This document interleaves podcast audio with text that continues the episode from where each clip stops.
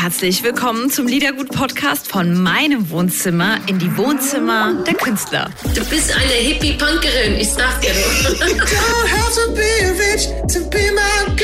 Komm, wir stoßen an. Freut euch auf Gedankenkonfetti. Bei Liedergut von Couch zu Couch mit Audrey. Liedergut, Music Made in Germany, der Podcast mit Audrey Henner. Leute, Leute, jetzt weiß ich, warum alle immer so schwärmen von der Stimme von Henning Mai von Annenmai Kantereit.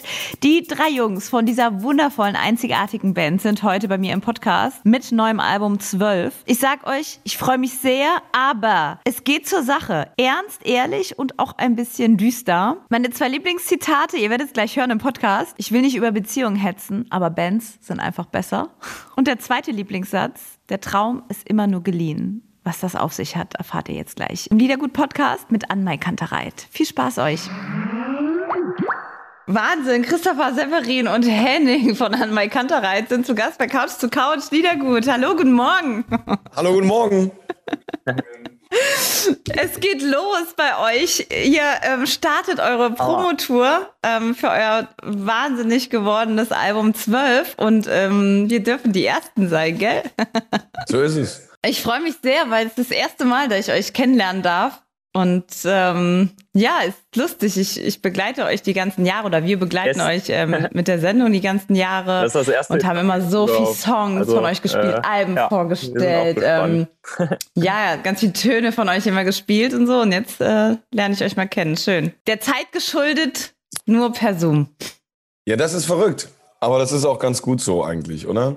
Total. Ich finde es so, äh, ich habe das letzte halbe Jahr in Zoom-Meetings verbracht und so, so sind wir alle irgendwie nah geblieben. Cool. Wir konnten trotzdem die, die neuen Sachen vorstellen von den Künstlern und also ich bin so Ja. happy, dass das in der Qualität auch irgendwie alles möglich ist. Ähm, wie ist es denn bei euch? Wo, wo seid ihr überhaupt? Und ähm, erzählt mal, wo ihr, ich bin gerade, ich gucke gerade ganz gespannt, was, was hinter dir ist. Severin. Ja, wir, wir, sind- mal. wir sind gerade in Köln. Ähm, wir haben jetzt äh, die letzten Wochen schon in, in heftiger Einsamkeit immer verbracht, weil wir jetzt halt so ein paar Promo-Sachen haben und wir natürlich höchste Angst haben, dass man sich irgendwie in Quarantäne begeben muss und deswegen einfach keine Kontakte. Und ähm, jetzt sitzen wir alle mit, es sind, würde ich sagen, sechs Meter, mit sechs Meter Abstand und ähm, probieren zu arbeiten. Das äh, war ja eh relativ schwierig dieses Jahr, beziehungsweise unmöglich für uns. Also wir wollten ja eigentlich touren, das konnten wir nicht. Und dann haben wir gedacht, wir können eigentlich nur zwei Sachen machen, Musik und auf Tour gehen. Und dann mussten wir äh, ein paar neue Lieder schreiben. Und die haben wir mit deutlich mehr Abstand äh, geschrieben, als den, den wir jetzt haben. Also wirklich, äh, ich glaube, wir haben uns, bis wir zum ersten Mal gemeinsam was aufgenommen haben, erstmal zwei Monate über WhatsApp, Telegram, Mail, Dropbox ausgetauscht. Und das wirst du ja auch kennen, dass äh, es hat Vorteile und es ist auch einfach anders und so. Aber dieser Umgewöhnungseffekt, das hat so ein bisschen diesen auf Biegen und Brechen Vibe, weil äh, man hat ja auch keine Wahl. Also man kann sich einfach nicht zusammen den Proberaum setzen. März, April war es einfach nicht cool zu sagen, okay, jetzt machen wir hier äh, mit fünf, sechs Leuten eine Session und schreiben ein paar Songs. Es ist einfach cooler, wenn man sagt, bleib zu Hause, ich nehme das auf und dann schicken wir das rum. Hm. Ich bin heute Morgen, äh, habe ich die Zeitung geöffnet. Meine, meine Eltern haben noch eine richtige Zeitung abonniert und gucke da so, ne, lese und sehe ein Album, das unter Schock entstanden ist. Ja, also ihr seid auch ähm, bei mir zu Hause äh, vorhanden in der Presse. Ähm, und das ist eigentlich die, die, die Headline, die, die überall jetzt verbreitet wird, eigentlich, dieses, dieses Statement von euch. Ein Album, das unter Schock entstanden ist. Dieses ähm, Album 12. Ähm, was ist, wie, wieso ist das unter Schock entstanden? Also wie, wie kam es zu diesem, zu diesem Statement? Ja, ich glaube, das war für uns einfach eine sehr außergewöhnliche Situation, dass man uns halt irgendwie oder dass wir nach Hause kommen und wissen, wir wissen nicht, wann es weitergeht mit Touren und was auch immer, was wir die letzten acht Jahre jeden Tag gemacht haben. Und das war natürlich dann so, ein, so eine Art Schockzustand, wenn man dann zu Hause sitzt und eigentlich gerade auf Tour war und es war irgendwie alles gut und dann sitzt man zu Hause und fragt sich, wann wird das irgendwie wieder passieren? Und ich glaube, wir haben dann einfach gemerkt, dass wir dann anders angefangen haben zu machen, weil wir dann relativ schnell gemerkt haben, okay, was Henning eben meinte, uns bleibt jetzt gerade nur noch die Musik machen, so von dem, was wir eigentlich viel machen, auch auf Tour sein. Und ähm, deshalb wäre das Album, glaube ich, auch sonst nicht entstanden. Und aus so einem Moment raus, ja, war es dann auf jeden Fall eine Art Schockzustand zu sagen, wir setzen uns hin aus ähm, den Gründen, weil wir gerade nichts anderes machen können Album. Und es war auch gar nicht geplant. Wir haben uns als erstes verabredet und haben uns wirklich so eine Woche lang jeden Tag im äh, WhatsApp und Zoom-Chat getroffen und jeden Tag ein Lied erarbeitet, also richtig geplant auch. Um elf oder zwölf haben wir uns getroffen und gesagt, heute um sieben Uhr abends ist eine Skizze fertig von einem Song. Dann haben wir uns ähm, per WhatsApp und E-Mail Sachen hin und her geschickt, äh, Sprachnachrichten, Klaviere und Gitarren, die wir zu Hause aufgenommen haben und haben uns versucht, da so ein bisschen selber zu strukturieren in diesem Zustand, in dem wir dann so waren. Am Anfang, ähm, als es irgendwie losging, März so rum, wart ihr, ihr habt noch gespielt, ne? Dann war das, dann ist der nächste Tag ausgefallen und dann, ich hatte das so ein bisschen verfolgt, ne? Das genau. war bei genau. euch gerade so die, die Grenze, wo es dann nicht mehr ging, oder? Genau, wir waren auf Tour und äh, mussten dann äh, ein Konzert in der Schweiz absagen, weil die, äh, glaube ich, ein bisschen früher dran waren, irgendwie zwei Wochen früher oder so. Äh, und dann äh, durften wir nochmal, also in der Schweiz hatten wir auch schon alles aufgebaut, die ganze Bühne stand schon und so. Und dann kam dir der Bescheid von der Behörde. Äh, und dann konnten wir nochmal drei Konzerte, glaube ich, in Deutschland spielen. Also das letzte Konzert war Chemnitz. Auch ein richtig schönes Konzert, aber hätten wir gewusst, dass das das letzte war, erstmal für dieses Jahr hätten wir das, oder hätte ich das bestimmt auch anders erlebt irgendwie. Mhm, hätten wir, hätten wir ein, ein Bier hätten mehr wir vielleicht auch ein Bier mehr getrunken und einen Song mehr gespielt. Und ähm, ja, das, äh, genau, dann mussten wir, glaube ich, fünf Konzerte äh, absagen. Und äh, ja, da, äh, das stimmt jetzt so nicht ganz mit den fünf Konzerten, wenn ich da kurz einschreiten darf, weil wir natürlich irgendwie auch noch Festivals gespielt nee, hätten. Also sorry, du, du, du von, der, nur von genau, dieser Tour. Von der ne? Tour. Genau, also die Tour äh, mussten wir dann, äh, da hätten wir noch fünf Konzerte gehabt äh, bis 10. März oder 12. März oder so. Und dann hätten wir eh zwei Monate frei gehabt und äh, dann den ganzen Sommer. Und äh, wir wären nach Russland gefahren, in die Türkei, hätten da Konzerte gespielt. Und äh, ja, das, das ging dann alles nicht.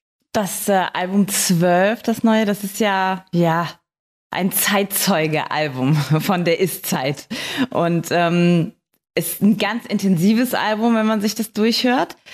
Man soll es, so ist die Anweisung von euch, bitte in der richtigen Reihenfolge sich anhören. Ist das korrekt? Ich glaube, das ist schon richtig. Ja, ja, wir haben uns da schon jetzt bei dem Album auf jeden Fall sehr viel äh, bei gedacht und haben da äh, also da ist uns die Reihenfolge irgendwie wichtig und äh, wie du auch meinst, das ist irgendwie ein intensives Album, was man, äh, wo wir glauben, dass man das gut äh, am Stück hören kann. So und dann erschließt sich einem vielleicht da ein bisschen mehr und deshalb haben wir da äh, gesagt, ist geil, wenn ihr das äh, von vorne bis hinten äh, durchhört, aber man kann natürlich auch sich einzelne Songs rausnehmen. Nee. Genau, ich glaube, wir freuen uns, wenn, wenn man ähm, das in der richtigen Reihenfolge hört, weil für uns hat das Album halt irgendwie drei Teile, die zusammengehören und ist nicht einfach nur Song, Song, Song, Song, Song, Single, Song. Und ähm, dadurch, dass dieser erste Moment, äh, wo irgendwie klar war, okay, ihr dürft jetzt nicht mehr arbeiten, ab nach Hause mit euch, irgendwie Schock. Dann atmet man so Stück für Stück wieder ein bisschen auf, weil man irgendwie merkt, okay, irgendwie wird es schon weitergehen. Und dann kommt aber äh, nochmal so ein bisschen die bittersüße Wahrheit am Ende, dass man irgendwie merkt, ja, so richtig weitergehen tut es irgendwie nicht. Ist so ein bisschen Salami-Zeit gerade, immer so zack, zack, zack. Und äh, ich glaube deswegen, äh, diese Gefühle, die gehören ja zusammen, die kommen ja auch nach, nacheinander. Und äh, das war uns irgendwie wichtig, dass man nicht denkt, okay, jetzt haben wir hier einen Song und jetzt haben wir noch einen anderen Song und das, der Song dreht sich jetzt darum, sondern wir haben probiert, über die, über die Gesamtlänge einfach äh, ein Gesamtgefühl einzufangen und nicht zu sagen, dieser Song steht für das, sondern die, die gehen alle in die gleiche emotionale, äh, wie sagt man, die finden alle im gleichen emotionalen Raum statt irgendwie. Und das, das war uns wichtig. Gut, äh, Henning, dann lass uns mal äh, starten. Ihr habt ja eine Stunde Zeit bei Liedergut. Dann, ähm, dann, dann beginne bitte mit dem ersten Song. Also den ersten Song, ähm, das Intro, das habe ich eingespielt bei Markus Ganter an einem desinfizierten Klavier mit einer Glasscheibe zwischen uns. Man kennt das so aus Studios. Das war so ein bisschen absurd, weil das dann irgendwie nach Tagen der erste Mensch war, den ich wieder gesehen habe und dann nur durch eine Glasscheibe. Und beim Intro haben wir den Moment drin gelassen, in dem ich mich ans Klavier setze und mein. Ich, ich scheitere erst nochmal kurz. Ich muss nochmal kurz von vorne anfangen. Äh, weil wir probiert haben, immer diese Momente mit aufs Album zu nehmen und das kein geschriebener Text war, den ich da rausballer, sondern eher eine, eine Impro. Wir haben immer gedacht, lass uns die Momente äh, einfangen, die, die auch spontan entstehen. Okay.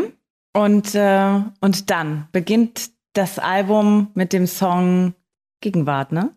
Ja, dann Intro. Erst kommt ja, ja, und dann, wie geht's weiter? Kommt, Ach so, Entschuldigung. Ähm, dann kommt's, äh, geht's weiter mit So, wie es war. Ich glaube, wir haben, ich hoffe, ich täusche mich nicht, noch nie ein A Cappella-Stück veröffentlicht. Wir äh, mussten erstmal kurz, glaube ich, so ein bisschen Soul-Core-mäßig äh, unsere Stimmung verarbeiten. Deswegen so, so, so wie es war als an mein Kantereit Jungschor. Und dann kommt Gegenwart. Und ich denke, das ist so einer der ersten wirklich digitalen Songs, die wir geschrieben haben, also die einfach nur digital entstanden sind. Also wir haben uns nicht gesehen dafür. Und äh, das hat sich immer weiter aufgebaut. Irgendwie Severin hat dieses ganze Instrumental gebaut, vorproduziert. Chrissy und ich haben die ganze Zeit probiert, die, äh, soll ich sagen, im richtigen Vibe Instrumente dazu zu spielen. Und meine Stimme auf dem Track Gegenwart, ähm, das sollte man vielleicht nach dem Hören sagen.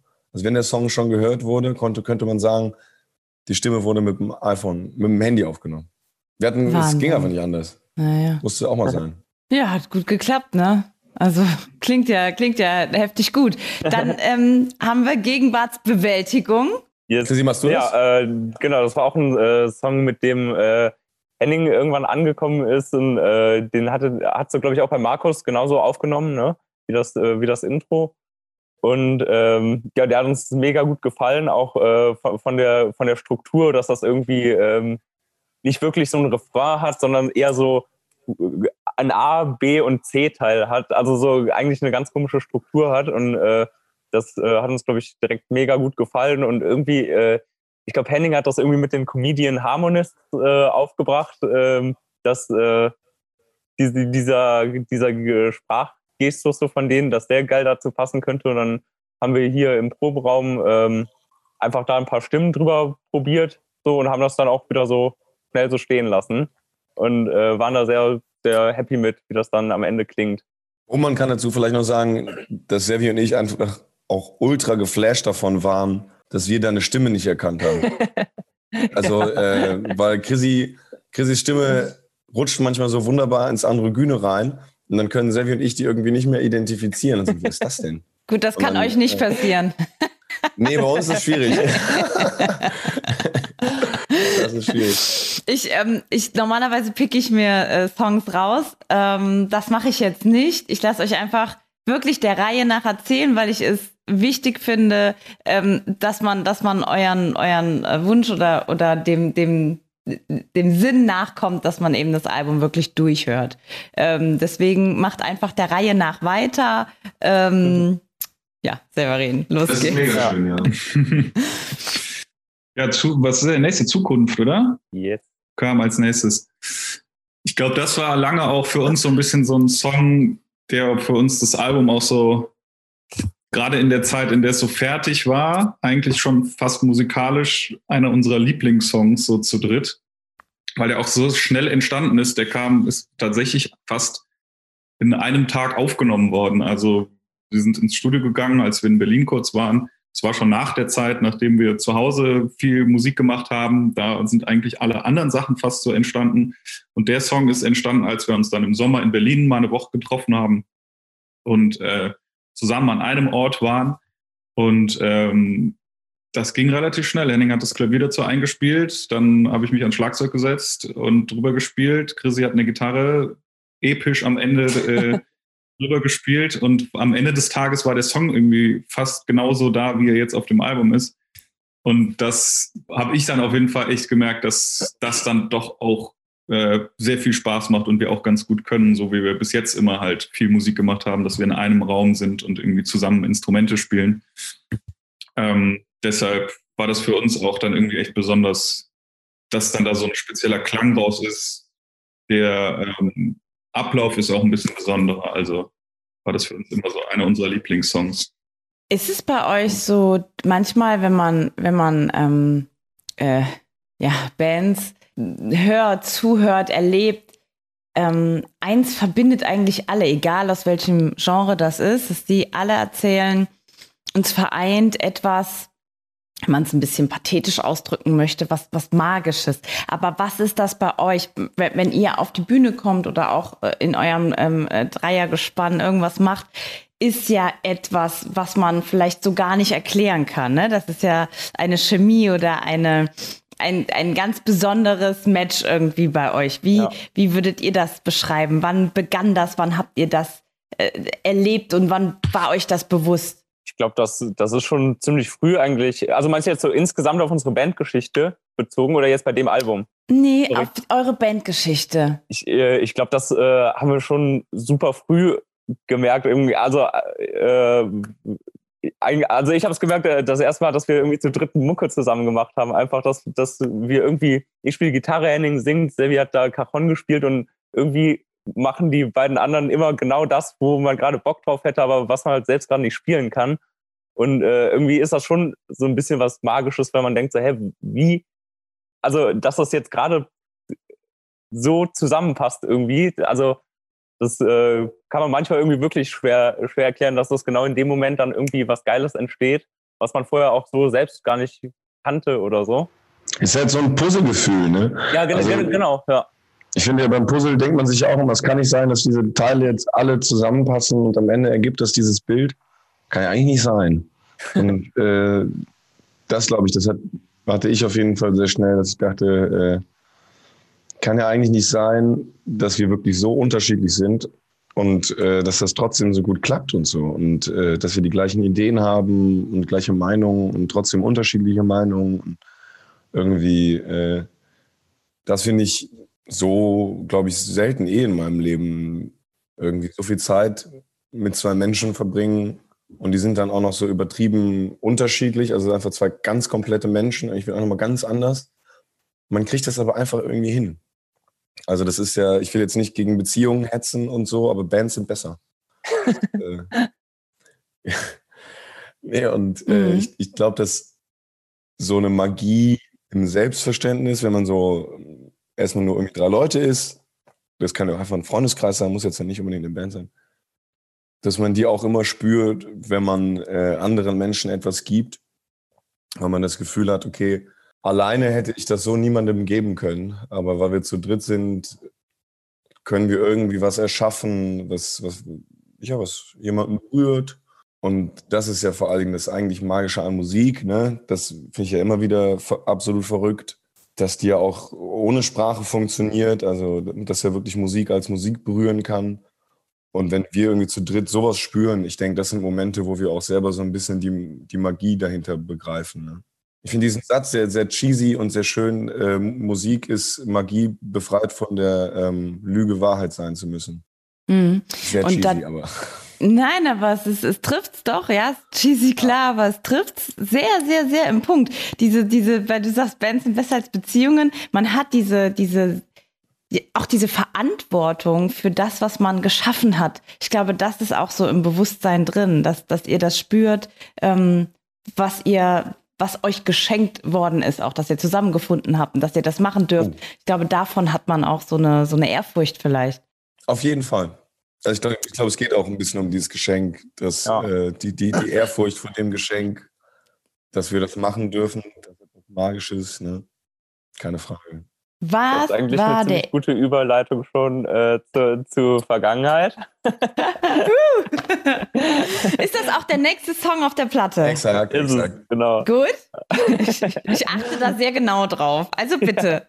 Chrissy, los geht's. Äh, ja, da ähm, äh, hatten wir das äh, Instrumental irgendwie, das haben wir hier im Proberaum auch gemacht. Und äh, dann hat äh, Henning äh, so einen Text, den der auch schon mal für, irgendwo anders hat den Text. Also das ist eh immer so, dass man, dass wir dann Texte mal so in, mit der Musik, mal mit der Musik, dann wieder so und dann wieder ein halbes Jahr nicht und dann wieder irgendwie hören. Und ähm, da hat Henning dann einmal über diesen, das ist ja schon fast so, so Rap-mäßig über ein Beat, äh, das drüber ge, ge, äh, gespittet. Und äh, einmal im ähm, Studio bei Markus, das einfach wirklich, ich glaube, das waren zwei, drei Takes, einmal durch.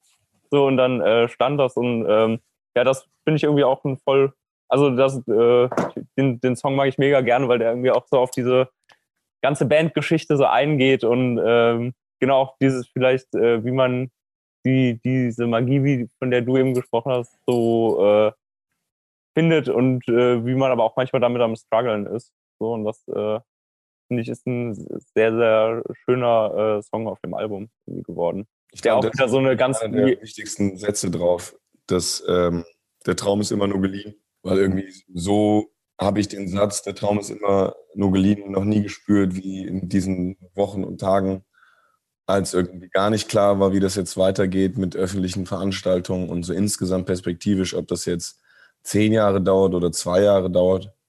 So, äh, und dieses vage Gefühl darüber, als dann doch nicht ganz so wissenschaftlicher Mensch äh, gar nicht so viel wissen zu können, auch einfach ab einem bestimmten Punkt, dass einfach andere Leute das einfach viel besser verstehen. Das, äh, das geht rein in so ein Gefühl der Ohnmacht, ne? dass man sagt, äh, man muss das einfach akzeptieren, dass nichts nicht selbstverständlich ist. Wie erlebt ihr das im, im Umfeld? Also ach, mit eurer Familie, ähm, mit, mit Kollegen? Ich meine, viele kämpfen ja richtig einfach auch gerade mit der Zeit, ähm, um ja einfach auch zu überleben. Gerade in der, äh, gerade den Kollegen, also ja, alle, die mit der Musikbranche oder Künstler, das ist natürlich eine extrem harte Zeit. Wie geht ihr damit um, auch im Umfeld? Was, was erlebt ihr so? Boah, das Also- ist so unterschiedlich. Ja. Entschuldigung. Nee, ich, ich wollte auch gerade sagen, also da, das ist äh, wirklich bei jedem komplett äh, unterschiedlich, auch bei mir im äh, Umfeld. Also von Leuten, die das äh, tatsächlich äh, irgendwie durch ihren Job sehr wenig tangiert hat, irgendwie äh, äh, über Leute, die, äh, die da einfach vor allen Dingen an den Kontaktbeschränkungen gerade ziemlich knabbern. Und äh, genauso bei uns äh, im, im beruflichen Umfeld, also so die Leute, die mit uns auch live auf Tour waren, da das ist einfach echt eine sehr, sehr harte Situation für ganz viele und ja, wo, wo einige jetzt äh, in die Grundsicherung einfach mussten, ganz wenig äh, Förderungen bekommen haben und äh, ja, die vorher einfach einen Job hatten, der komplett, also der den richtig gutes Auskommen gemacht, äh, gegeben hat, der richtig Spaß macht. Und dann ist das einfach so, zack, einmal weg und äh, sieht eher so aus, als ob es äh, wirklich sehr lange nicht mehr geht. Also einige haben sich, äh, also natürlich fängt man dann auch irgendwann an, sich umzuorientieren mal oder zu gucken, was gibt's denn sonst noch.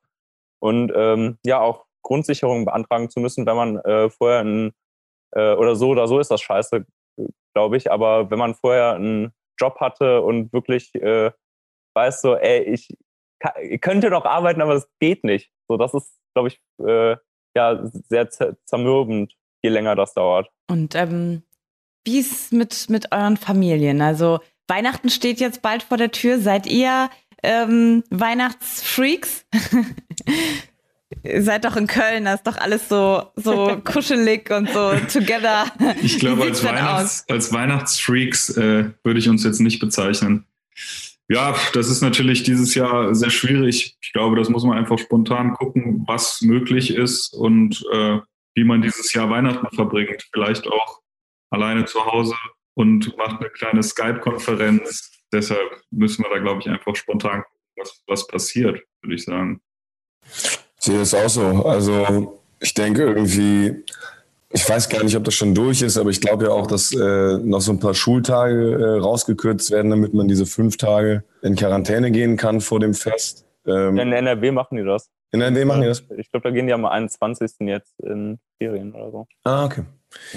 Das, also für mich ist das jetzt gar nicht so erheblich, weil ähm, ich jetzt keine, äh, keine Schüler mehr in meiner Familie habe. Aber äh, unabhängig davon ist so ein bisschen, ich habe alte Menschen in meiner Familie und äh, das ist erstmal schön für die, dass die alt sind, aber natürlich auch ein bisschen blöd gerade. Und äh, da bin ich so ein bisschen, ähm, ich sehe es genauso wie Sebi, man muss das einfach ganz spontan entscheiden. Und es ist sehr schwierig für mich, den älteren Menschen zu kommunizieren, dass es vielleicht besser sein könnte, dieses Jahr anders Weihnachten zu feiern. Und boah, wirklich, ich finde es manchmal so schwierig, weil man möchte ja niemandem sagen, ey, ich habe das Gefühl, es kommt, egal wie man es sagt, kommt eigentlich rüber, aha, du willst also nicht Weihnachten feiern. aha. Ja. Und eigentlich will man ja nur sagen, jo, es könnte sein, dass wir uns vielleicht an Weihnachten draußen treffen, spazieren gehen. Und das war's. Ja. Könnte sein. Wenn die Situation schlecht ist, müssen wir das so machen. Und das ist irgendwie, ist finde ich ganz schwer zu kommunizieren, weil da dieses, es gab immer Weihnachten. Wir feiern Weihnachten. Das ist so ein bisschen ähm, der Vibe bei, bei älteren Familienmitgliedern.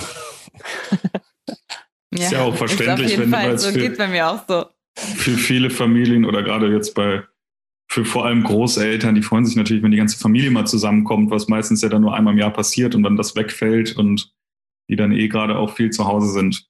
Das ist natürlich Ja. auch nachvollziehbar. Aber ich glaube, das wird ein spontanes, vielleicht auch weirdes Weihnachten dieses Jahr einfach. Ja, was hat mich mal interessiert, ob euch das eben auch betrifft, gerade mit den älteren Menschen. Hm. Ähm, ich mit meiner Familie bin damit auf jeden Fall konfrontiert und ich wollte einfach mal wissen, wie, wie ihr das löst, ob ihr vielleicht Inspiration habt für mich. Aber ha- hast du eine ähnliche Situation, oder? Also, Ja, ja, wir haben, ähm, me- meine Großmutter ist da, die ist 90 und ähm, ja, freut sich natürlich super auf Weihnachten. Also, ne, das ist einfach, Ja. wie du sagst, ne, die sagen, die, Weihnachten ist Weihnachten. Man merkt es ja auch, ähm, wie die Politik damit umgeht, ja. Ja. Äh, als der zweite Lockdown war, war, wir müssen Weihnachten retten, ne? Das war Ja. so, das war so die Headline. Ich dachte, oh mein Gott, okay. egal wie viele Leute sterben, wir müssen Weihnachten retten. Es geht irgendwie nicht um irgendwie, irgendwie Schulen und Ding. Nein, Nee, es nee. geht jetzt darum, Weihnachten. wir retten Weihnachten.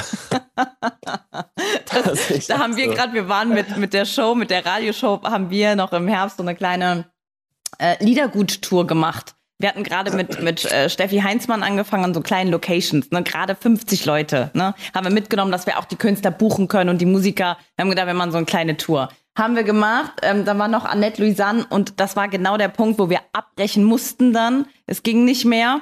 Ähm, wir durften ja dann nicht mehr bei dem Lockdown Light. Und da war einfach die Headline Weihnachten. Wir, wir sagen jetzt alle Veranstaltungen ab, auch die mit zehn Leuten, weil wir müssen Weihnachten retten. Das ist doch, Ja. ist doch klar. Ja, das ist Deswegen ist Weihnachten ein Oh, großes Thema für mich. nächsten Song? Kommt jetzt erst Hm? aufgeregt oder kommt erst Paloma? Nee, was kommt jetzt? Spät, Spät das passt auch. Oh, den habe ich sehr, sehr gerne. Das ist schön. Das ist, glaube ich, so der Savvy Home Song. Also, äh, ich glaube, kein Song wurde so sehr in einer Wohnung gemacht wie dieser. Und wurde, es wu- es wurde immer, äh, immer deutlicher, wo, wohin es geht. Irgendwie am Anfang war es nur irgendwie ein Pfeifen und ein Klackern. Und dann war irgendwann vollkommen klar, okay, er zockt das die ganze Zeit in seiner Wohnung ein. Das ist so, äh, das finde ich äh, für mich ein sehr schöner Song, weil ich irgendwie die Gelegenheit hatte, ein bisschen gesprochener zu singen. Und ich finde das musikalisch insgesamt einen sehr schönen Song, weil, ich, weil wir haben noch nie so ein Lied gemacht. Also äh, Wir wussten auch sehr lange nicht, wohin mit diesem Song, weil das so schon ja so zwei sehr unterschiedliche Parts sind und das haben wir irgendwie viel hin und her gedreht, was da jetzt irgendwie mit passiert. Ich weiß auch tatsächlich wirklich gar nicht mehr, was alles für Sounds aus meiner Wohnung da drin sind, weil ich bin wirklich so mit dem Handy rumgelaufen und habe überall mal so ein bisschen drauf rum äh, aufgenommen und äh, ja, war am Anfang ein bisschen zerpflückt alles, aber hat sich dann doch ganz gut gefügt und ich finde es irgendwie, ich weiß noch genau, dass ich genau in diesem Modus war, der irgendwie für mich der Song war. 16 ist. Es war halt irgendwie alles okay. Es war jetzt nicht mega geil, es war aber auch nicht mega scheiße, es war alles okay. Ich bin da so ein bisschen rum, war ein bisschen zufrieden, dass ich gerade irgendwie Musik machen kann. Ähm, und ich finde, das haben wir irgendwie ganz gut gemacht, dieses Gefühl auch so einzufangen dann in so einem anfangs holprigen Rhythmuspart, der dann in so was Smoothes reingeht, wo man dann, es ist halt okay gerade es ist halt einfach okay. Es ist halt nicht Ja. wirklich, es ist einfach, es ist so gemein, wenn Sachen eigentlich total schlimm sind, aber es ist trotzdem irgendwie einfach okay auch. Es ist ja, äh, wenn, dann, wenn wir dann sowas schreiben wie dieses Album ist unter Schock entstanden, ich glaube jetzt nicht, dass wir irgendwie damit andeuten wollen, dass es uns schlechter geht als anderen Menschen. Aber es war einfach ein Schock. also ich glaube, es war für jeden normalen Menschen ein Schock, dass plötzlich eine Pandemie, bumm. Und äh, das mussten wir irgendwie verarbeiten. Ich finde auch, was Sally sagt, dieses, das Lied ist so ein bisschen symbolisch dafür, dass irgendwie das ganze Thema kommt und dann ist irgendwie erstmal so, huch. Und dann geht es irgendwie ein bisschen weiter. Das Klatsch hat eigentlich gepasst. Und dann äh, ist irgendwie okay einfach. Ja, ich wollte eigentlich auch so aufgeregt, weil der hat so gut zu diesem Weihnachtszimmer gepasst. Und jetzt kommt er Jetzt kommt erstmal Warte auf mich. Bitte Ähm. haltet euch an die Reihenfolge. Ich habe ich hab die hier vor mir liegen. Das ist, äh, als nächstes kommt Warte auf mich. Okay, warte auf Ja. mich. In Klammern, eckige Klammern, Parastie, ähm, freie Lautschrift. Wir wollten eigentlich Konzerte in äh, Russland spielen und die Menschen in Russland haben uns irgendwie über die letzten Jahre sehr toll supportet einfach. Und dann konnten wir keine Konzerte in Russland spielen und mussten irgendwie ein bisschen unsere, unsere Dankbarkeit beweisen oder zum Ausdruck bringen. Und dann gibt es dieses äh, russische Wort Padashti, Padashti ähm, hier Warte, also Imperativ Warte. Und äh, damit haben wir so ein kleines Lied gebastelt, um irgendwie zu zeigen, wir haben das nicht aufgegeben. Also nur weil wir jetzt ein, zwei, drei, vier Jahre nicht in Russland spielen können, heißt das nicht, dass wir da äh, den Deckel drauf machen und sagen, okay, dann halt nicht. Schön, schöne Geste, dass äh, Russland auf dem Album mit drauf ist, weil äh, wir haben mitbekommen, wie die Russen euch einfach feiern. Ganz intensiv, schon die ganzen Jahre ist uns einfach aufgefallen, ähm, ja, dass das intensive Liebe ist. Und Ja, äh, ja, schön, dass ihr die bedacht habt auf dem Album. So, und danach Next. kommt ähm, Paloma Servi. Nee, bin ich blöd? Der Paloma kommt danach. Hallo. Jetzt geht es Spanisch weiter. Ich spreche kein Spanisch und habe einen fürchterlich deutschen Akzent, wenn ich es probiere. Aber wir haben uns ja für dieses Album zum Ziel gesetzt, diese Ideen zu erhalten. Nicht zu sagen, wir zerstören den Moment, in dem wir die Idee hatten, sondern wir nehmen genau den Moment. Und das ist auch so ein Lied, wo eigentlich eher eine Überlegung, ob man da irgendwie was Spanisches macht und so. Und das hat dann einfach funktioniert. Dann haben wir gesagt, wir lassen das so, weil dies, das soll einfach so sein. Und äh, das ist so ein bisschen ein, ein Folgesong auch auf andere Lieder. Oder auch so ein Lied, das äh, eigentlich in dieser, ja, wann war das dann so, April, Mai, also man hatte mir niemanden gesehen. So ein Lied, was auch von Sevis Seite einfach plötzlich da war. Und dann haben Chrissy und ich uns da so draufgesetzt. Vertue ich mich gerade? Nee, Weil das Klavier habe ich irgendwie von Chrissy im Kopf, aber Bei- den bei Beat Paloma? von Sevi. nee, Paloma ist das Klavier auch von Sevi. Ist auch von Sevi. Ja. Das ist auch alles mit dem Handy aufgenommen. Ich habe so ein äh, Klavier zu Hause stehen, was noch nicht mal ein echtes, sondern auch so ein elektronisches habe ich nur mit dem Handy dann aufgenommen und es ist genauso auf dem Album gelandet. Die Gitarren sind auch mit dem Handy aufgenommen, also es ist dann schon auch wieder sehr viel von unseren Zuhauses zu hören. Das kommt sehr rüber. Also das war Mhm. mein, als ich es mir durchgehört habe, ähm, korrekt durchgehört habe nach eurer Anweisung, ist das, was, was dieses Gefühl kam, einfach auf, das hatte ich ja zu Beginn gesagt, dieses Zeitzeuge ähm, der Zeitgeschichte sein. Das kommt äh, wahnsinnig rüber. Es ist sehr, Ach, sehr, cool. ich meine, eure Songs sind eh immer sehr echt, sehr authentisch und so weiter. Klar, das be- bedeutet ja eure Band. Aber ähm, das hier ist anders und es, es ähm, fühlt sich sehr nah, sehr echt an. Also als wenn ihr, als wenn ihr die, die Ist-Zeit vertont habt einfach. Das ist sehr voll schön. schön. Dankeschön. Ja, Das, war auch, für uns äh, auch wirklich so ein äh, großes, was heißt Fragezeichen, aber dieses war für uns ja auch neu, so Musik zu machen und gucken überlegen, wie kommt das überhaupt an. Und deshalb ist es wirklich sehr schön, sowas zu hören. Wie, wie ähm, eure, eure Songs werden ja, ihr seid ja äh, als Band, ähm, werdet ihr unwahrscheinlich qualitativ hochwertig auch behandelt, so unter Insiderkreisen und so. Wenn man halt Annemai, oh, Annemai Kantereit, neues Album und so, das ist so ein bisschen fast intellektuell, äh, mischen sich da, also das ist schon, ne, das ist ein Ding. Ähm, wie wichtig sind euch Kritiken, was bedeutet euch das auch, dass ihr so immer so hoch gehandelt seid? Äh, Im Vergleich auch zu anderen. Wie, wie, wie empfindet ihr das denn? Den Vergleich zu anderen nehmen wir nicht wahr, glaube ich. Aber wir empfinden natürlich schon zwischen äh, großer Freude, dass man jetzt irgendwie denkt, wir sind mega krass und äh, Überraschung, glaube ich, die verschiedensten Dinge. Das ist auch immer sehr unterschiedlich. Äh, wir hatten mal eine Situation, da wurden wir zu einem Konzert abgeholt äh, und der Fahrer, den wir nicht kannten, der uns abholte, hat praktisch direkt einen Unfall gebaut und wollte dann Fahrerflucht begehen. Und dann äh, standen wir da am Wegesrand und dann kam aus einer, ist kein Witz jetzt, ne, aus einer Kuchenfabrik gegenüber vier, fünf Menschen und haben uns einen Kuchen gebracht. und wir standen da neben diesem kaputten Auto und dann kommen da Leute mit Kuchen. Und ähm, der war auch sehr, sehr, sehr gut. Sehr, sehr guter Kuh. der war super, der Kuh. Und diese, diese Absurdität ähm, dahinter, dass man einfach in den Augen anderer Menschen jemand anders ist als in seinen eigenen. Äh, ich glaube, da sind wir bis heute immer noch ein bisschen fasziniert von. Beantwortet das ja. ein bisschen? Ja.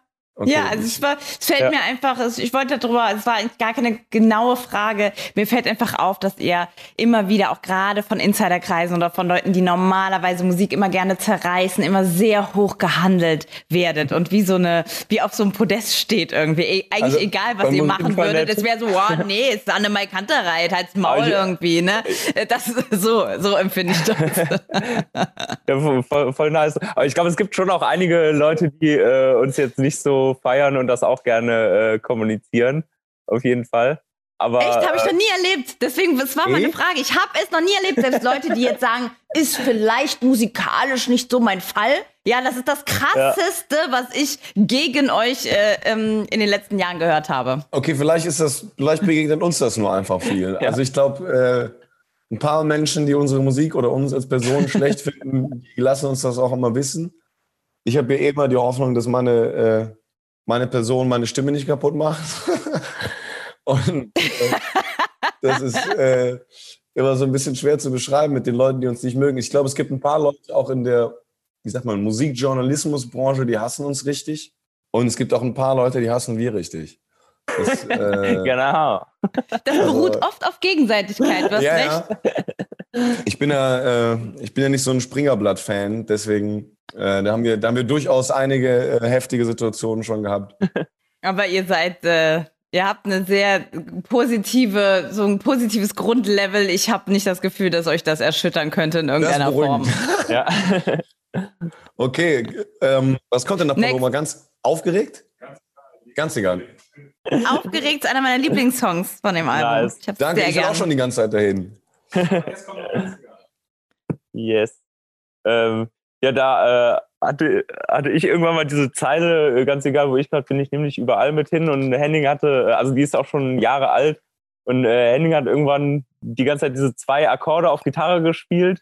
Und äh, also das die ganze Zeit im Kreis. Und dann äh, saßen wir irgendwann zu dritt äh, bei Henning in der Küche und äh, haben dann angefangen, das so darüber zu singen. Und äh, das war auch noch zu sagen, das war way early vor Corona, ne? Also ja, ja, das, genau, das war irgendwann letztes Jahr äh, oder sogar noch, das ist vielleicht sogar schon zwei Jahre her. Und dann äh, waren wir so, äh, haben wir irgendwann nochmal in der Eifel halt so am Album gearbeitet jetzt und äh, Henning hat den Song nochmal gespielt und dann dachten wir irgendwann so, ach, ist eigentlich auch ein süßer, süßes Liebeslied, kann man eigentlich auch mit, mit draufpacken, damit es nicht ganz so düster wird. Ja, das hat irgendwie da auch reingepasst, weil man irgendwie so viele Freunde hat, die, ne, die sind einfach nicht da, aber man trägt die am Herzen. Und ich würde gerne noch zu dem Song erzählen, dass ich äh, fand, bei dem Song hat sich eine von Chrissys größten Stärken als Songwriter äh, nochmal gezeigt. Wenn man nämlich wirklich an den Satz glaubt und glaubt, der ist gut, dann bringt man den auch nach drei Jahren immer mal wieder in so einen Jam ein. Und das ist die, das, das schaffen viele Leute, die schreiben nicht, diese Sätze festzuhalten. Und wenn da ein Jahr nichts mit passiert ist, dann geben die den auf so, auch wenn jetzt da mal drei Jahre mit dem Satz irgendwie nicht das Entscheidende passiert, kann er immer noch irgendwie, der kann noch, das kann noch passieren.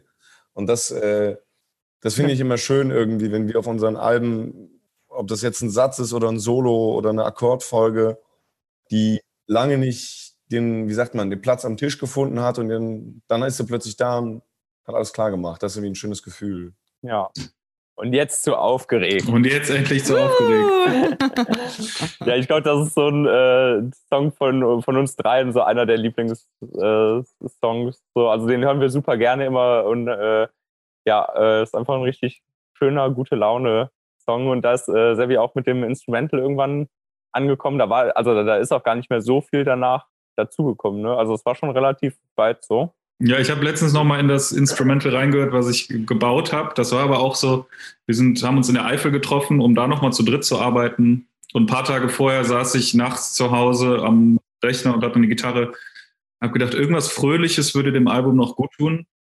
Habe dann da sowas hingebaut und war aber so, ah, das ist irgendwie ein bisschen, keine Ahnung. Ähm, habe das den Jungs gezeigt und dann ging es aber relativ schnell. Henning ja. hat dann, glaube ich, angefangen mit diesem Dip, Dip, und dann wussten wir so, okay, das kann vielleicht doch funktionieren. dann äh, hat Henning die Idee, so ein bisschen das Thema, was derzeit auch akut war, weil es wieder gelockert wurde und man angefangen hat, wieder ab und zu mal Leute zu sehen und dieses Gefühl irgendwie auch festhalten zu wollen, dass man ja wieder aufgeregt ist, Leute zu sehen, was ja letztes Jahr völlig normal war und das ähm, hat da irgendwie Spaß gemacht, das da so rein zu verpacken. Und dann sind schon noch ein paar Sachen drüber gekommen. Ich glaube, nochmal eine Gitarre drüber gespielt worden und noch ein bisschen Schlagzeug. Gesang haben wir auch relativ viel rumprobiert, glaube ich, so die Strophen mal hin und her geschoben und äh, bis das dann so fertig war. Danach kommt dann äh, direkt das Interlude, wenn ich mich nicht täusche. Ja. Und ich glaube, das war für mich eine sehr wichtige Nummer, weil äh, ich gebe mir immer viel Mühe mit Texten, Gefühle auch, auch zu versprachlichen, aber es gibt so bestimmte Gefühle, die kann man oder die sollte man auch nicht probieren, mit Worten irgendwie anzugehen. Und im Interlude hat, also auch wenn Sevi und ich da auch spielen, glaube ich, Chrissy auf den Punkt gebracht mit der Gitarre, wie sich das anfühlt, wieder von diesem, äh, okay, aufgeregt, wir können uns schon auch wieder ein bisschen sehen und dann aber so zu merken, wow, es ist überhaupt nicht vorbei. es geht jetzt, es geht weiter. Und äh, dieses, also von, wenn man das szenisch ausdrücken würde, man so machen. Das hat er irgendwie in eine Gitarre gepackt und noch ein bisschen Wut und irgendwie äh, so, ein, so eine Lust auf einfach mal ein bisschen frei sein. Und das war, glaube ich, äh, als ich das zum ersten Mal gehört habe, war ich halt einfach. Ich glaube, das war sogar erst von Chrissy auch nur ein Vorschlag. Der hatte dann mit Malte dran gearbeitet. Und es war gar nicht so, als das muss unbedingt aufs Album, aber als Sevi und ich das gehört haben, war irgendwie klar, 100 Prozent sofort. Also es muss, es muss sein. Und das, äh, da haben wir ein, äh, da haben Sevi und Malte den, äh, ein Stück vom Klavier gesampelt und äh, dann so im Loop gespielt und dann da irgendwie so diese, diese Grundlage für ge, gelegt. So. Also da haben wir, äh, das ist das einzige Stück, glaube ich, wo wir was vom eigenen Album so nochmal samplen. In dieser Phase von äh, aufgeregt sein, wo man gesagt hat, oh, es kommen die ersten Lockerungen und so. genau in dieser Phase war ich zu Gast im Garten bei Wolfgang Niedecken. Nee. Ah. Ähm, doch, es war ganz süß, war gerade so die erste Zeit, wo wir gesagt haben, oh, wir hatten ihn im Zoom-Meeting und er hat gesagt, mein Album ist jetzt fertig, Audrey, komm ich doch im Garten besuchen, das können wir doch machen. Dann bin ich zu ihm in den Garten, in seinen schönen Garten und ähm, wir hatten ganz viel, deswegen erzähle ich euch das von euch erzählt. Also er hat von euch gesprochen, ähm, wie, wie sehr er euch schätzt und was für ein gutes Verhältnis ihr auch habt. Ihr habt doch so eine Charity-Sache zusammen gemacht. Also äh, das ist mir einfach aufgefallen. Das hätte ich jetzt so nicht erwartet. Klar, ihr seid aus Köln, aber wie, wie ist euer Verhältnis zu Wolfgang Niedecken? Und ähm, ist das so, dass das auch so eine, so eine ja, genreübergreifende Gemeinschaft ist? Liegt das an Köln oder liegt das an ihm oder wie? wie, wie es liegt an Köln und es liegt an ihm, muss man sagen. Also ich muss ja. sagen, der Wolfgang Niedecken ist halt schon äh, ein bisschen wie der Lukas Podolski von Musik. So, also der, an dem kommst du nicht vorbei. Der ist einfach zu magnethaft. Der hat auch einfach zu krasse Lieder geschrieben. Ähm, wir hatten die, die Gelegenheit, den äh, ja mehrfach erstmal so kennenzulernen. Und irgendwann haben wir so richtig verstanden, wie korrekt er eigentlich ist, als der uns so einen Förderpreis zugeschustert hat, weil er irgendwie ihm klar war, die Jungs brauchen ein bisschen Geld. Und äh, ja, das ist einfach eine großartige Familie, das muss man ja auch sagen. Es ist ja nicht ja. nur Wolfgang, äh, sondern auch die ganze Familie. Das sind einfach alles klasse Menschen. Und dann, ich meine, äh, ja, wir dürfen jetzt nicht zu sehr in die Familiendetails gehen, aber wir sind auch irgendwie, ne, man ist, man kennt sich. Ja. Das ist halt dann wieder Köln, weil man sich irgendwie, ja, Köln ist dann doch irgendwie immer ein Dorf und man kennt irgendwie dann doch alle. Gerade wenn man Musik macht, geht das relativ schnell. Ja, schön. Wie gesagt, er hat ja. so süß von euch gesprochen. Das ging einem mhm, richtig ans schön. Herz. Ne? Und ist ja so, wenn er halt erzählt. So eine, der ist halt auch so ein Endszenario für uns. Weißt du, weil man fragt sich ja schon als Musiker, huh, ob das ja. gut geht, bis ich 50 bin. Und wenn man dann halt mal so jemanden sieht, der irgendwie total entspannt ist, korrekte Leute um sich rum, nicht verrückt geworden, das ist irgendwie schön. Also ähm und vor allem die eigentlich die krasseste Story von, für mich mit Wolfgang Niedecken ist, ich heiße so, wie ich heiße, wegen ihm, weil meine Eltern auf einem Konzert waren, als ich äh, gerade auf dem Weg war. Und ähm, er hat gesagt, das nächste Lied ist für meinen Sohn Severin. Und da haben die gesagt, oh, das ist aber ein schöner Name.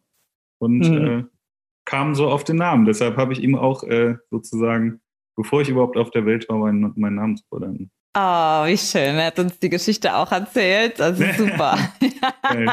ja, super, super toll. Wen feiert ihr denn aus der, aus der ähm, ja, deutschen Musikszene? Also Wolfgang ist ja sowieso klar, aber habt ihr so ein paar Leute, wo ihr sagt, Mensch, ähm, in unserer Stunde spielt die doch mal oder, oder die, die lieben wir, die feiern wir? Ähm, Sophie Hunger ist, glaube ich, äh, eine Künstlerin, auch wenn, ne, ist ja immer mit Deutsch und, und, und irgendwie jetzt deutsche Sprache immer so ein bisschen vage, aber. An die wollte ich ja, äh, die dachte ich auch gerade. Und Faber ist auf jeden Fall einer von meinen Favoriten. Äh, und die bringen auch äh, zusammen äh, bald was raus irgendwie, ne? Mitte, Mitte Dezember haben die, äh, die haben jetzt zusammen ein Album gemacht. Haben das die erstmal direkt zwei Schweizer. ja, ultra geil wird das aber, glaube ich. Ähm, bin, ja, also ich bin ein großer International Music Fan oder und Düsseldorf Düster Boys, die eben schon mal angeklungen sind. Und, äh, ja. ja. Ist das das mit Schrader Linda de Mol? Linda de Mol, ist das das? Das ist Albrecht Schrader ja. und die, die Düster Boys. Das ist unglaublich. Linda de Mol.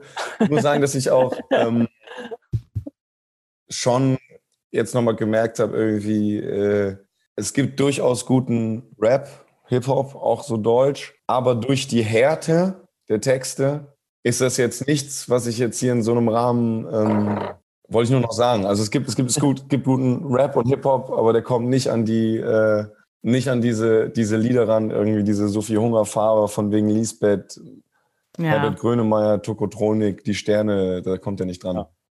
Nein, nein, nein, das, das, das äh, das stimmt. Du hast ja, ähm, das haben wir sogar in der Sendung irgendwie durchgeboxt, dass wir das spielen können. Du hast ja mit Juju zusammen den Song gemacht. Das war noch so, dass wir es irgendwie spielen konnten. So halb, ne? War aufregend für dich mit Juju? Ach, die ist klasse. Das äh, aufregend kann man durchaus sagen. Die hat halt einen anderen Stil zu arbeiten, den ich äh, bewundere und auch nochmal eine andere Durchsetzungsfähigkeit, wenn es um sowas wie ähm, das erste zensierte Wort in ihrem Song geht. Also ich sage ehrlich, ich glaube, ich hätte mich da einfach belabern lassen und mir irgendwann gedacht, ja komm, dann singe ich halt was anderes. Wir haben gehm und so. Ne? Und äh, sie war da einfach, nee, äh, ich sag, was ich meine und das muss dann auch so da drauf sein, sonst macht das ja keinen Sinn. Das finde ich auch, äh, naja, einfach, einfach beeindruckend. Das muss man erstmal machen. Äh, ich, ich glaube, es gab schon mal so eine, eine, Single mit so einem Wort in so einem. Nee, ne? Einfach lieb ficken. Gab's da mal, oder? Vor 20 Jahren. Ja, aber das wird dann nicht gespielt. Nee. das stimmt. Okay, oh, wir müssen noch weitermachen. Ähm, ja. Nach dem Interlude kommt so laut, so leer. Das ist, glaube ich, die Zeile, die schon am ältesten ist, würde ich sagen, oder? Die ist irgendwie immer wieder jo. aufgepoppt. Ja. Die ist so ja von 2011, ja. Ja, stimmt. Die immer wieder ausgegraben wurde von allen, von unseren Seiten, glaube ich. Immer mal, da müssen wir irgendwann was draus machen. Und die irgendwie, ich fand die auch immer wieder äh, so aussagekräftig, so laut, so leer. Und jetzt haben wir es mal geschafft. Ja, es hat echt lange gedauert, das stimmt. Mhm. Und ich mag den Song, Aber hat weil alles, wir... Äh, alles kommt zu seiner Zeit bei euch. Alles kommt irgendwie mal dran. Ja, Gut, dass ihr, ja. dass ihr ausharrt mit, mit manchen. Ähm, ähm, du musst dir so vorstellen, die ganzen Ideen sitzen in so einem Klassenzimmer und alle zeigen auf. Man muss halt, nee, das, ja, die schnitzen schon. Zur rechten Zeit dann. Genau, ja. der so, oh, und jetzt ich. Ich habe bei, so, bei so laut zu leer habe ich glaube ich auch sehr genossen, dass wir den Song ähm, in der Form, wie der jetzt drauf ist, haben wir den wirklich auf dieser Tour geschrieben. Auch wenn die Zeile älter ist, haben wir den Song auf der Tour geschrieben, so nach Konzerten einfach. Und da gibt es ein paar sehr schöne Handy-Aufnahmen, wie wir da rumsitzen. Und dann ähm, hatten wir den aber immer sehr, sehr langsam gespielt, sehr balladig. Und dann waren wir zum allerersten Mal nach der Tour wieder zu viert mit Malte, saßen am Proberaum, haben so ein bisschen gelabert, eine Spezi getrunken. Und dann meinte Seppi, ey, lass uns jetzt hier mal den Song aufnehmen aber viel schneller. Und äh, hat sich dann dahingesetzt, kurz das Tempo etabliert und dann heimlich ähm, Handy aufgestellt, um das noch aufzunehmen. Wir hatten eh Mikros draußen stehen zum Aufnehmen, haben auch mitgeschnitten, aber es war jetzt niemandem so klar, dass da vielleicht eine größere Intention hintersteckt. Dann haben wir es, äh, ja, ich glaube, dreimal schneller gespielt und äh, der eine von den Takes war dann irgendwie super. Und das ist dann genauso aufs Album gekommen. Also ist, äh, glaube ich, der einzige Track auf dem Album, wo wir mit Malte auch zu viert Musik machen, oder? So richtig live. So richtig live, ja. So richtig live, live, Äh, live. ja. Ja. Also ist äh, nicht geschnitten, nicht, nicht, ne? Ist einfach nur in echt. Ja. Und das war auch nochmal ganz schön, irgendwie so ein, einen Funken reales Musik machen äh, drauf zu haben, war auch irgendwie schön. Und danach kommt unser großer das- psychologischer Wurf. Das Gefühl. Das ist auf jeden Fall äh, einer meiner Lieblingsnummern auf dem Album. Also es ist, äh, oder vielleicht so, sogar so mein Lieblingsstück äh, so auf dem Album, weil das ist, finde ich, einfach ein unfassbar starker Text. So und, äh, ja, ich finde das auch wieder so voll schön von der ganzen Struktur, wie das, wie das sich so aufbaut, wie die, die verschiedenen Gefühle irgendwie immer wieder beschrieben werden. Also Ey, da haben wir auch dran gebastelt, das war auch so verrückt. Mhm. Ich, ich glaube, was dieses Gefühl, ähm, wie sagt man das? Wir sind ja, wenn wir, ich habe das jetzt, es ist irgendwie schwer zu erklären, aber wenn man auf einer Bühne steht und man singt Lieder, bestimmte Dinge sind nur gemeinsam fühlbar, man kann die auch gar nicht so richtig alleine fühlen. Und äh, so eine gewisse Form von, ich lasse das einfach mal raus, das kriegst du alleine nicht hin. Dafür brauchst du andere Menschen, die auch probieren, irgendwas rauszulassen.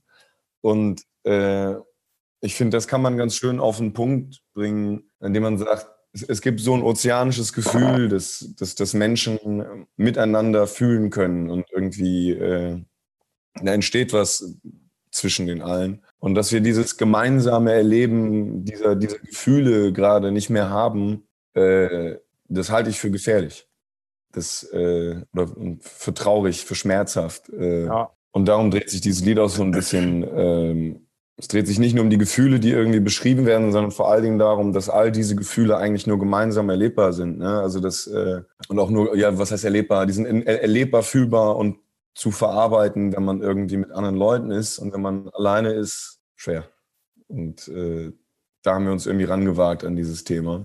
Und danach wird es dann noch gemeiner, noch düsterer. Mit, mit, der, äh, mit unserer letzten Ballade, wo wir uns mal gefragt haben, worüber wir singen würden, wenn das niemanden mehr interessiert. Ob man jetzt einfach mal einen Rundumschlag machen könnte. Und da stellen wir uns die Frage, worüber wir vielleicht singen würden, wenn die letzten Wahlen stattfinden oder irgendwie ein Konzern hat alles gekauft. Äh, oder worüber würden wir singen, wenn irgendwie in den Straßen wieder Bücher brennen, weil irgendwelche wahnsinnigen Bücher verbrennen müssen. Und uns mal probiert, damit auseinanderzusetzen, wie man damit umgeht. Äh, ja, wie, wie, wie, wie ist das im, im, Chaos Musik machen? Ich finde das immer so komisch zu beschreiben, wenn da so eine, da ist so zum Beispiel so eine Zeile drin, ähm, worüber würde ich singen, wenn es niemand mehr interessiert, äh, wenn die Nachrichten alles verdrängen, vom Algorithmus regiert, über ein Meer aus Plastik, das so groß ist wie die Schweiz? Fragezeichen. Ich finde es immer so komisch, wenn so unglaublich viele Themen in einen Topf fallen und die gehören auch in einen Topf, die vermischen sich auch. Und man will aber irgendwie diese riesigen Sachverhalte nicht vereinfacht darstellen, will aber auch irgendwie klar machen, das gehört alles zusammen. Das äh, finde ich so eine komische Spannung. Also, Deswegen ist ja auch so wichtig, dass das nicht ein Song ist, sondern das ganze Gebilde, diese, diese Danke. ganze Geschichte. Das ist, das ist, das, das, das ist der Kern. Das ist der Punkt. Und das ist euch mega gut gelungen, dieses komplexe Thema, ähm, was die ganze Welt be betrifft. Da steckt ja auch so viel, äh, ja, Gedanken und Philosophie einfach dahinter, warum es auch so gekommen ist und, und was das mit einem macht. Und das bildet das äh, Danke. echt und toll ab. genau zu diesem Konzept vom Album ist ja auch dann das Ding, dass das Outro genau auch das für uns wieder erfüllt ist. Wir sagen, wir sitzen da bei Freunden, ähm, hatten wir uns ja dieses Haus klar gemacht, um da in Quarantäne gehen zu können, in der Eifel da ein bisschen arbeiten zu können. Dann sitzen wir da auf dem Balkon und haben so Ideen zu einer Idee. Und einer dieser Handyaufnahmen wird unser Outro, wie eigentlich noch über diese Idee diskutiert wird und man das eher so ausprobiert. Und unser Outro beschäftigt sich mit dem Küssen, weil wir, das fanden wir irgendwie schön, das ans Ende zu setzen. Man fragt sich das ganze Album irgendwie über, was geht denn eigentlich noch so an gemeinsamen Erleben? Wir sind keine großen Gruppen mehr und so weiter. Und dann finde ich das irgendwie ganz süß, dass das Outro, das Outro ist auch mit Kontaktbeschränkungen möglich. also äh, hat nicht Max Rabe gesagt, küssen kann man nicht alleine oder so, also nur, nur, Ja. nur zu zweit. Und zu dritt geht auch vielleicht. Alles mehr als allein. Ah, zu zweit ist schon super. Ja, Ja, aber Grüße an der Stelle an Max Rabe. Habt ihr ihn mal kennengelernt? Haben wir den mal Nee, kennengelernt? noch nicht, also Nee, ich noch noch nicht nicht. persönlich. Ich auch. Lernt Max Rabe kennen. Das, Ja, wird, das euch, das wird euch nachhaltig ähm, erschüttern und beeindrucken. Da hätten wir, glaube ich, auch wirklich mal Lust, mit ihm Musik zu machen. Haben wir auch viel gehört. Also so. Ja.